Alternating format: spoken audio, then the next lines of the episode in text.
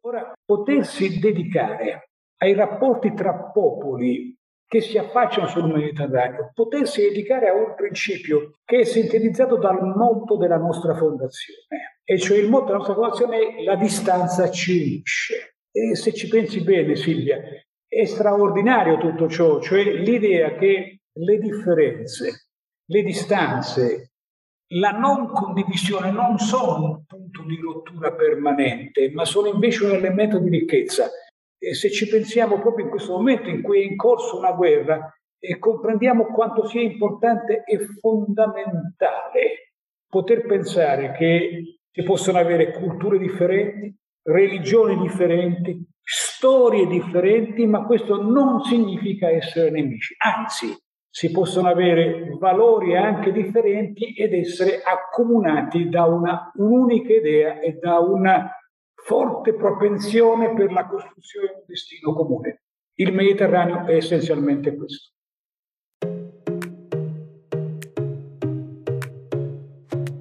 Ti diamo il benvenuto su Libera la passione di apprendere, il podcast di Skilla. In ogni puntata un ospite importante che attraverso la poesia e la sua storia ci racconterà il valore della passione e dell'apprendimento nel raggiungimento dei suoi obiettivi. Condotto da Silvia Camisasca. Buon ascolto.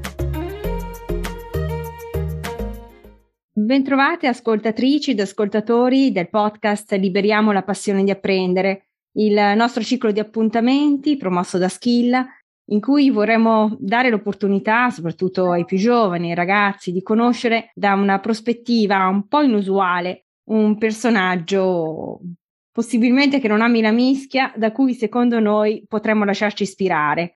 Un modello a cui guardare, insomma, perché ha interpretato, sta interpretando la propria parte semplicemente bene, o perlomeno in un modo che a noi piace.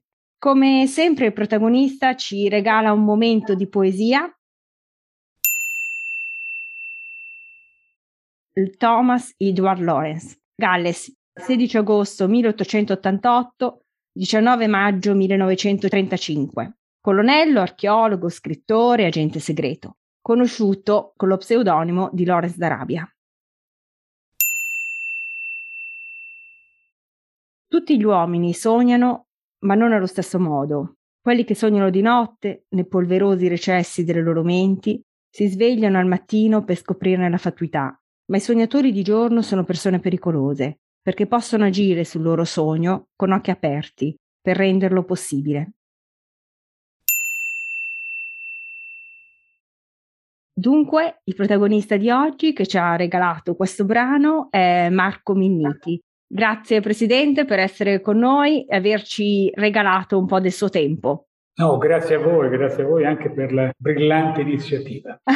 Grazie. Eh, non hai ancora sentito nulla, Marco. Allora, eh, diciamo innanzitutto, perché quattro gatti che non lo sapessero, Marco Minniti, presidente della Fondazione Leonardo Med-Or, già ministro degli interni, già sottosegretario alla presidenza del Consiglio, al Ministero della Difesa, viceministro dell'Interno e soprattutto apneista.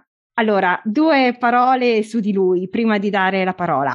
Un irregolare ministro degli interni è il massimo. Ha scherzato, ma neanche tanto, Marco Minniti qualche settimana fa durante un nostro scambio telefonico. Una sintesi efficace di un percorso, anzi di un modo d'essere, che dell'irregolarità, regolarmente, scusate l'ossimoro, perseguita, ne ha fatta una cifra stilistica. Perché se nell'irregolarità rientra la scelta sistematica della sola fedeltà a se stessi, indipendentemente da dove ispiri il vento, da dove trascinerebbero le opportunità, Marco Minniti è irregolare tutta la vita. Oltre all'irregolarità sfondiamo nell'anomalia se pensiamo che, pur protagonista ai massimi livelli della storia politica degli ultimi vent'anni, è riuscito ad evitare l'accerchiamento della popolosa pletora di portavoce, addetti stampa, staff di suggeritori, insomma, quell'entourage di circostanza che poi i politici fingono puntualmente di subire, ob torto collo. Con lui niente entourage e niente social, niente profili di riserva.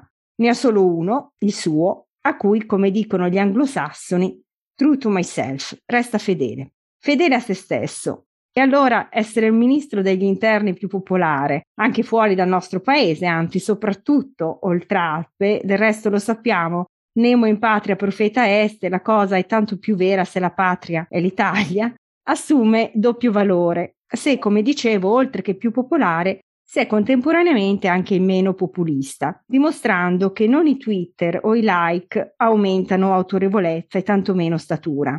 Dunque non è affatto vero che tutti sono uguali. Refrain alquanto populista, ma che di solito proprio ai populisti fa comodo, soprattutto se cretini o delinquenti. Non sono tutti uguali, siamo tutti diversi e qualcuno è persino libero. E qualcuno se ne accorge anche e, ad esempio, frequentando piuttosto spesso l'ambiente dell'università dei giovani, ho riscontrato molto apprezzamento da parte dei ragazzi, descritti così apparentemente distratti, nei riguardi di un politico schivo e riservato che ha saputo vestire le istituzioni con una composta fermezza, arrivando, lavorando e lasciando, il tutto in punta di piedi, insomma, garbatamente. Ecco, vorrei focalizzare un attimo l'attenzione, cari amiche e cari amici, su questo lasciando. Lasciando eh, non è una cosa semplice lasciare, eh, non è facile nella dimensione pubblica e in quella privata, forse come negli affetti anche nella politica è una questione di potere. E guardando il percorso di questi trenta anni, eh, se volete potete recuperarne alcune tracce nel libro Libertà e Sicurezza, scritto da Marco Minniti con una rara sincerità, lucidità e distacco. Guardando, dicevo, al percorso di questi trenta anni, non stupiscono le dimissioni da parlamentare con cui appunto ha lasciato, anticipando la scadenza naturale, in questo caso del, del mandato alla Camera. E ancora una volta per seguire la propria onda, quella che porta a quel mare nostrum a cui sempre torna. Sì, perché la Fondazione Med-Or, in fondo, in chiave psicanalitica, potrebbe essere, non so, un ritorno al cuore del Mediterraneo, il mare di casa per Marco, quello di cui riconosce il rumore e l'umore, quel mare nostrum che sempre richiama, insomma, la passione di una vita, davanti al mare a cui è nato, è cresciuto, poi si è laureato in filosofia, specializzazione in filologia antica, già, proprio così, la politica, le prime esperienze, e tra cui mi sembra anche rientri l'aver organizzato qualche annetto fa un festival, Reggio, la città e il mare. Ecco appunto al, sempre al mare. In una città tra l'altro allora particolarmente difficile, diciamo sotto assedio e non è un modo di dire. E qui riavvolgo la pellicola per concludere a circa vent'anni fa, per raccontare un aneddoto realmente accaduto. Uh, ero in vacanza a Scilla, uno degli angoli più suggestivi secondo me del nostro paese, e sono finita veramente per caso ad un evento pubblico di cui protagonista era proprio Marco Minniti e stava tenendo il suo intervento a braccio, come sempre del resto, mi sembra, giocando un po' in casa, perché suppongo che molti presenti lo conoscessero e non da pochi anni. E infiltrata tra loro mi era sembrato di captare come aggettivo più gettonato, speciale. Marco è una persona speciale. Ne ho preso atto allora e ne prendo atto ora, quando a distanza di vent'anni, scambiando qualche battuta con alcuni dei suoi più stretti collaboratori alla Fondazione, ho visto, anzi ho ascoltato, ricomparire questo speciale, questo aggettivo. Il Presidente è una persona speciale. Ecco, allora, dopo questo incipit veramente insopportabile, io lascio la parola a un ospite veramente speciale che, ricordo, è qua con noi in maniera del tutto gratuita. Grazie Marco, e finalmente ti do la parola. Le domande non sono concordate, vero Marco? Non le abbiamo concordate. Mi hai detto di fare in assoluta libertà, cosa che in vent'anni di giornalismo non mi è capitata molto spesso, quindi io parto subito con questa domanda, Marco. Qual è il sogno che intendi realizzare nella prossima vita? Quello irrinunciabile che pensi di esserti perso a questo giro, ma hai già prenotato per la prossima? Grazie Marco, a te. Il sogno per la prossima vita è volare, eh, nel senso che la mia passione di una vita era quella di fare il pilota d'aereo. Per eh, quelle congiunture che capitano nelle famiglie meridionali, mia madre, che era, mi voleva molto bene, era la persona più innamorata di Marco, per una ragione semplicissima, perché Marco era il figlio maschio fortemente voluto eh, da una famiglia che aveva avuto precedentemente due femminucce. E quindi Questa passione, questo legame molto forte l'ha portata a dire di no al figlio che voleva fare il pilota perché lo considerava eccessivamente pericoloso.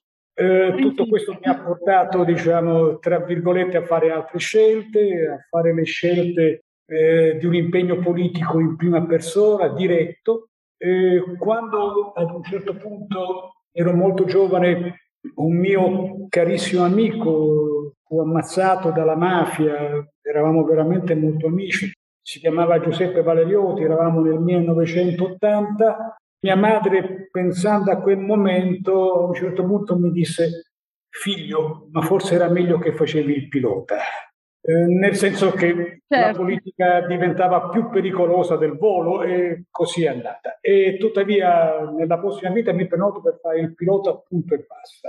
Eh, perché quello è rimasto un sogno eh, non realizzato e, come succede solitamente, e per eh, non avendo realizzato un sogno uno poi si concentra sulla cosa opposta. Invece di volare ho incominciato ad andare sott'acqua, che è esattamente l'opposto del volo. E infatti volevo poi arrivare lì. Si parla comunque sempre di dislivelli, eh Marco, in un senso o nell'altro, sempre un'altitudine, anche in profondità. Tra l'altro mi sembra però che la passione del volo in qualche modo abbia continuato a coltivarla un pochino. Certo, non come avresti voluto magari, però ogni tanto voli, no?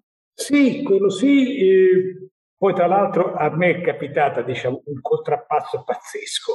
Eh, nel senso che, come tu hai ricordato, io ho avuto, diciamo, ho avuto diversi incarichi di governo. A un certo punto sono stato sottosegretario alla difesa alla fine degli anni novanta. Eh, tra l'altro il ministro della difesa dell'epoca era l'attuale presidente della Repubblica, lo dico soltanto perché sì, mi fa piacere. Ricordo benissimo. E, e all'epoca eh, io mi diedero la delega all'aeronautica. Appunto. E, per cui io stavo nella stanza che eh, diciamo era stata eh, di Italo Balbo, tra l'altro la discussione anche di queste ore, di questi giorni.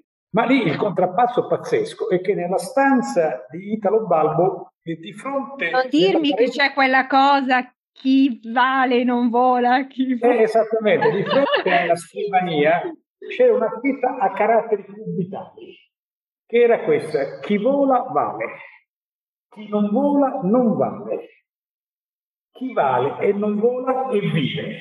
Quindi io ogni giorno sentivo questo rimprovero, perché appunto chi non vola non vale, e quindi da questo punto di vista Beh, avevo... una pressione continua, non ci poteva essere un contrappasso così stringente. In effetti devo dire che i nostri ascoltatori e le nostre ascoltatrici eh, apprezzeranno moltissimo questa cosa, perché è veramente bella. Tra l'altro eri perseguitato, quindi immagino, dal fantasma di Italo Balbo, insomma, che però sì, effettivamente sì. non Ogni ha avuto... Ogni mattina che io entravo in ufficio avevo questa scritta davanti a me, e naturalmente era, diciamo, un ricordo permanente sul fatto che io non avevo potuto fare la scelta di vita che volevo.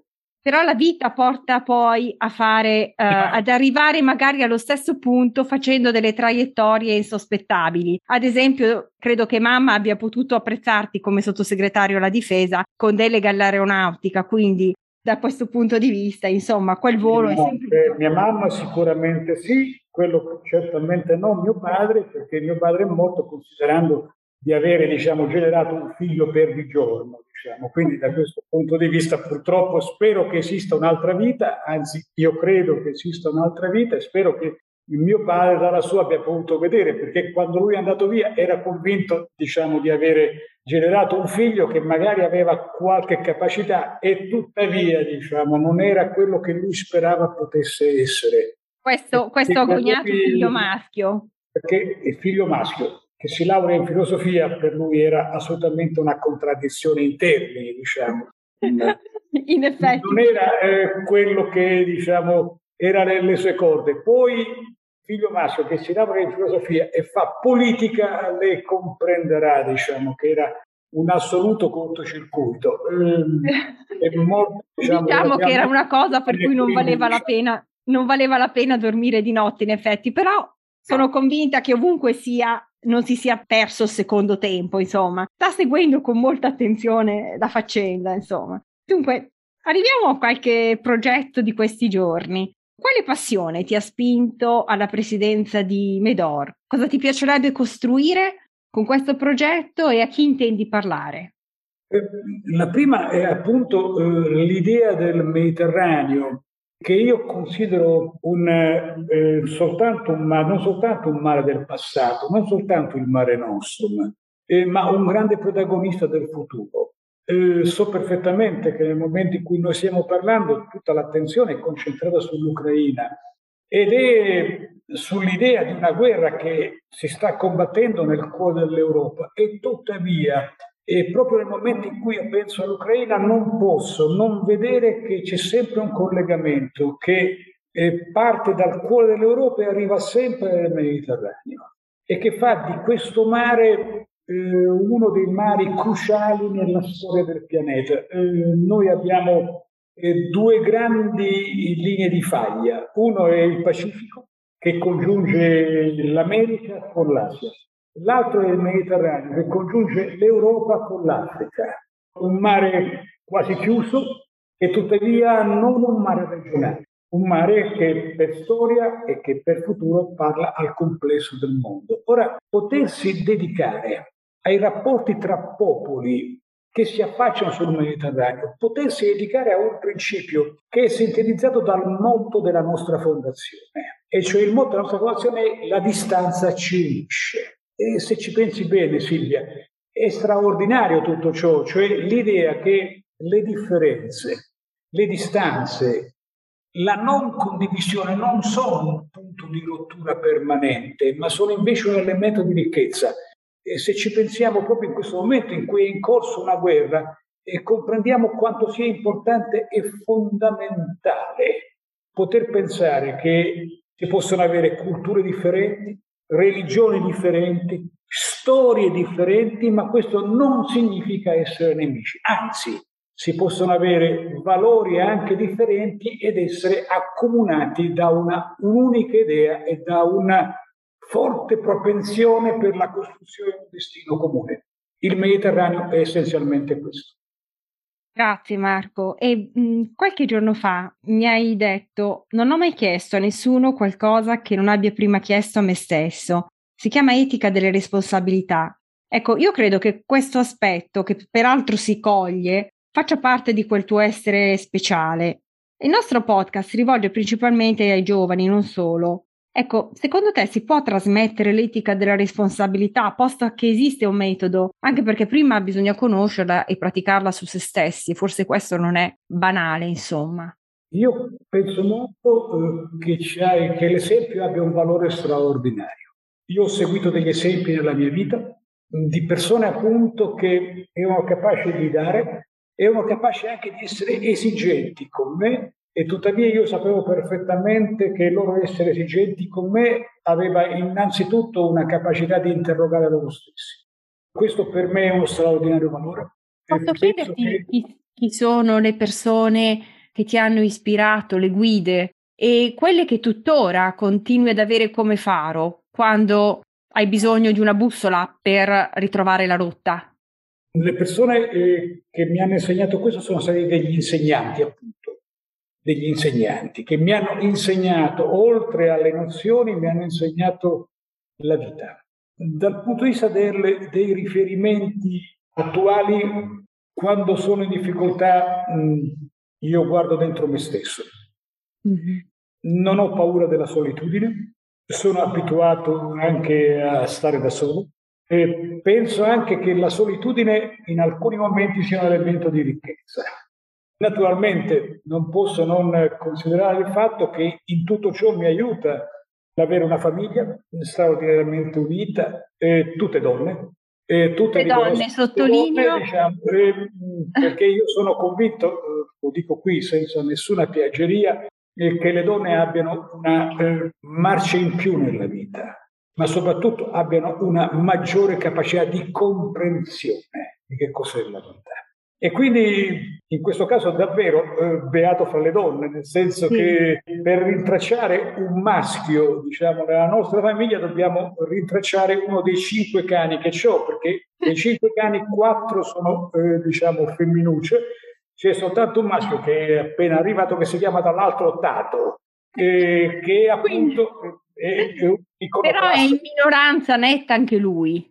Eh, sì, è, una, è un'iconoclasta per excellence, perché diciamo è, è, un, è un cucciolone, eh, tuttavia di una razza eh, particolarmente grande, eh, ha sedici mesi, è alto novanta centimetri al garrese e pesa sessanta chili. Wow. È, come avere, è come avere a che fare continuamente con un bambino di otto anni, soltanto che è alto un metro e novanta, diciamo, e quindi diciamo tra virgolette è come avere permanentemente un elefante in cristalleria, voi capite? Esatto, che... ma allora è un pastore boccese. Grande in casa diventa, diciamo, un terremoto permanente. Un terremoto, esatto, come, come spesso sono le persone di sesso maschile. E io, tra l'altro, a, a proposito di quello che mi hai detto legato al fatto che tu sei stato il maschio giustamente tanto atteso, una nota autobiografica: mio papà ha esattamente vissuto e vive la tua situazione, cioè ha avuto, non più ovviamente, ma uh, due figlie femmine,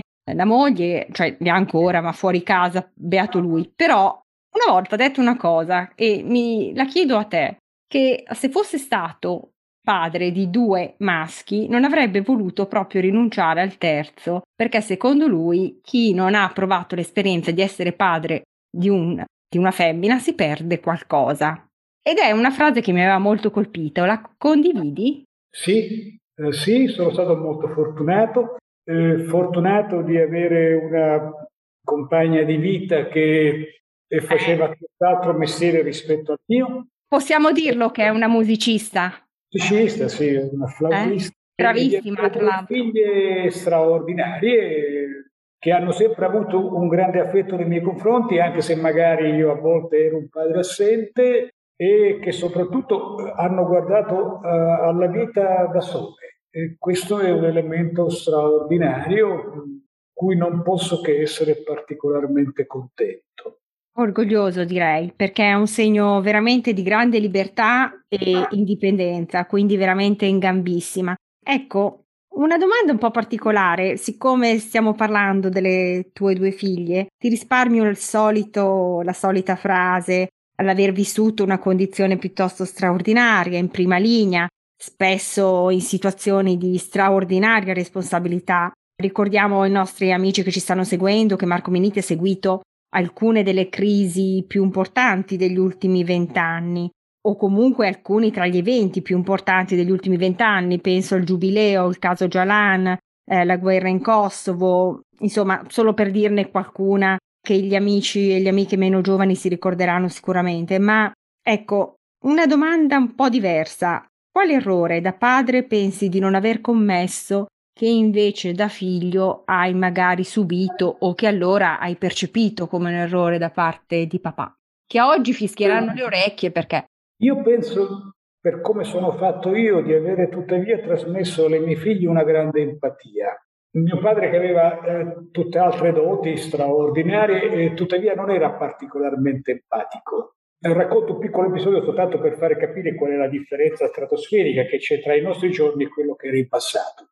A un certo punto io ero proprio adolescente e si incominciava a parlare dell'educazione svedese, eravamo alla fine degli anni sessanta, i primi anni settanta. Allora, eh, parlando con mia madre, che era il mio canale di collegamento con mio padre, eh, allora dico a mia madre, ma insomma, ma papà sa che in Svezia eh, c'è questa rivoluzione nel campo dell'educazione, c'è un rapporto diverso tra genitori e figli?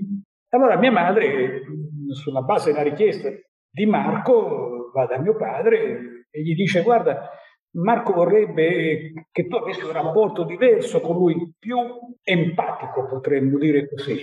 Io mi immagino padre, il padre militare di fronte al... Padre, mio padre la, la guarda e le dice: ma eh, mia madre si chiamava Lina, ma Lina, cosa devo fare di più? Gli consento di darmi del tuo, più di questo cosa posso fare? La cosa drammatica è che non stava scherzando.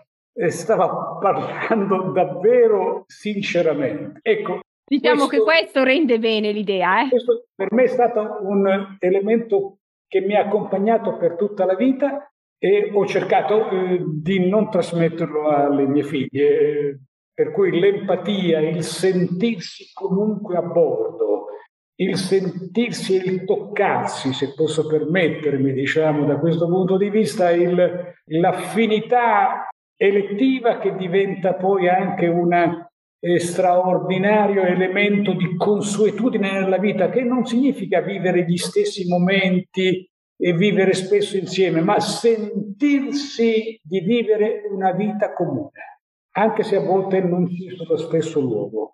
Guarda, io penso che veramente queste tue parole siano arrivate molto chiare, inutile dirlo, e anche molto illuminanti, perché si percepisce esattamente il senso di quello che intendi, credo. Un'ultima cosa e poi non ti rubiamo veramente più tempo, perché le domande sarebbero tantissime, ce le teniamo per la prossima occasione più che per la prossima vita.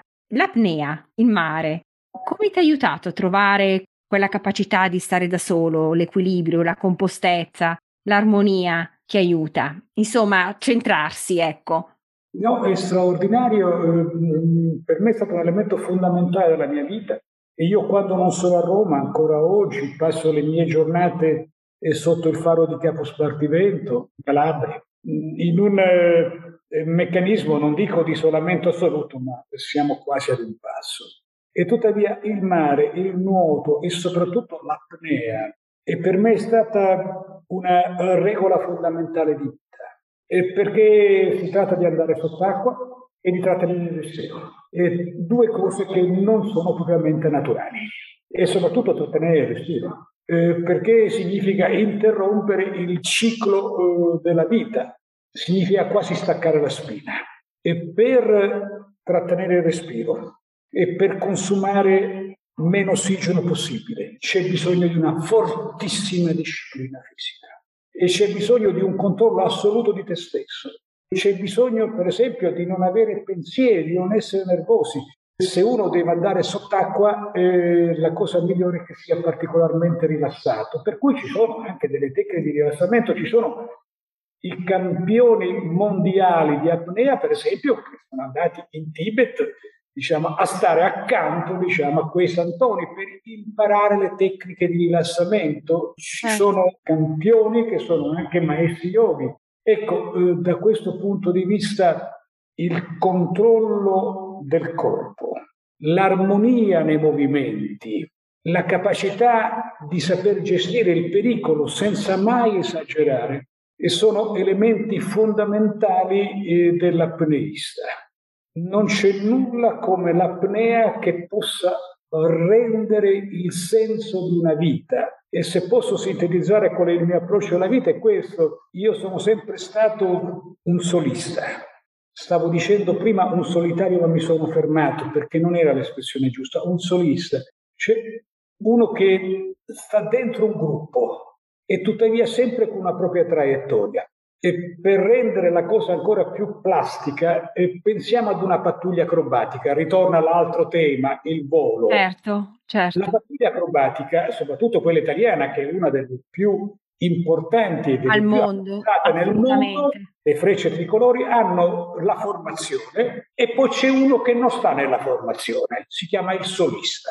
Il solista. Sì. È quello che a un certo punto entra e scompagina assolutamente la formazione, ha un rapporto di fiducia con tutti quanti gli altri, perché altrimenti non gli potrebbero consentire di fare, tra virgolette, il matto, perché naturalmente quando si sta in una pattuglia acrobatica ognuno di loro affida la propria vita all'altro, perché se quello fa un errore succede un incidente clamoroso. E tuttavia è il solista.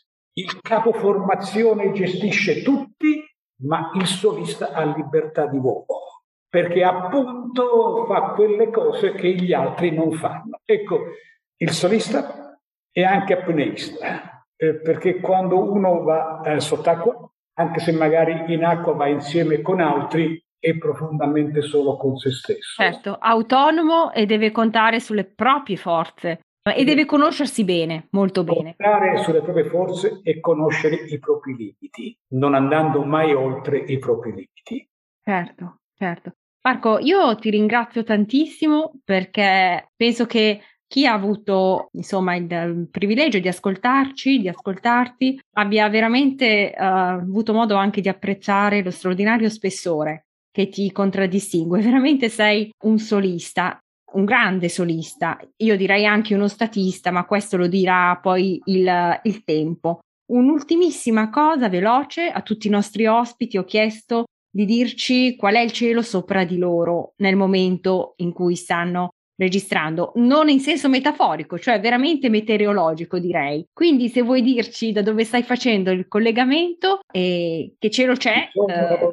sono nel mio ufficio a Roma, condizioni meteo cristalline, una bellissima giornata, anche abbastanza tiepida. Roma è come al solito molto bella nella fase che annuncia la primavera. Da questo punto di vista non ci poteva essere occasione migliore per poter fare questa nostra registrazione. Grazie. Come si dice, il tempo era ed è con noi. Il tempo è con noi ed è stato con noi anche veramente un ospite speciale, ha dato il suo tempo, le sua, la sua energia a tutti noi. Lo ringraziamo infinitamente perché l'ho fatto gratuitamente. Ringrazio la dottoressa Ilaria Benincasa che ha facilitato questo collegamento, così come la dottoressa Letizia Colucci, direttrice tra l'altro eh, della Fondazione Med-Or, quindi tra i più stretti collaboratori del presidente eh, Marco Minniti, che è stato con noi e a cui auguro veramente un buon futuro e uno straordinario lavoro. Grazie Marco. Buon futuro a tutti quanti. Grazie. Grazie ai nostri amici e amiche di Skilla. Do appuntamento al prossimo podcast e buon pomeriggio a tutti. Grazie.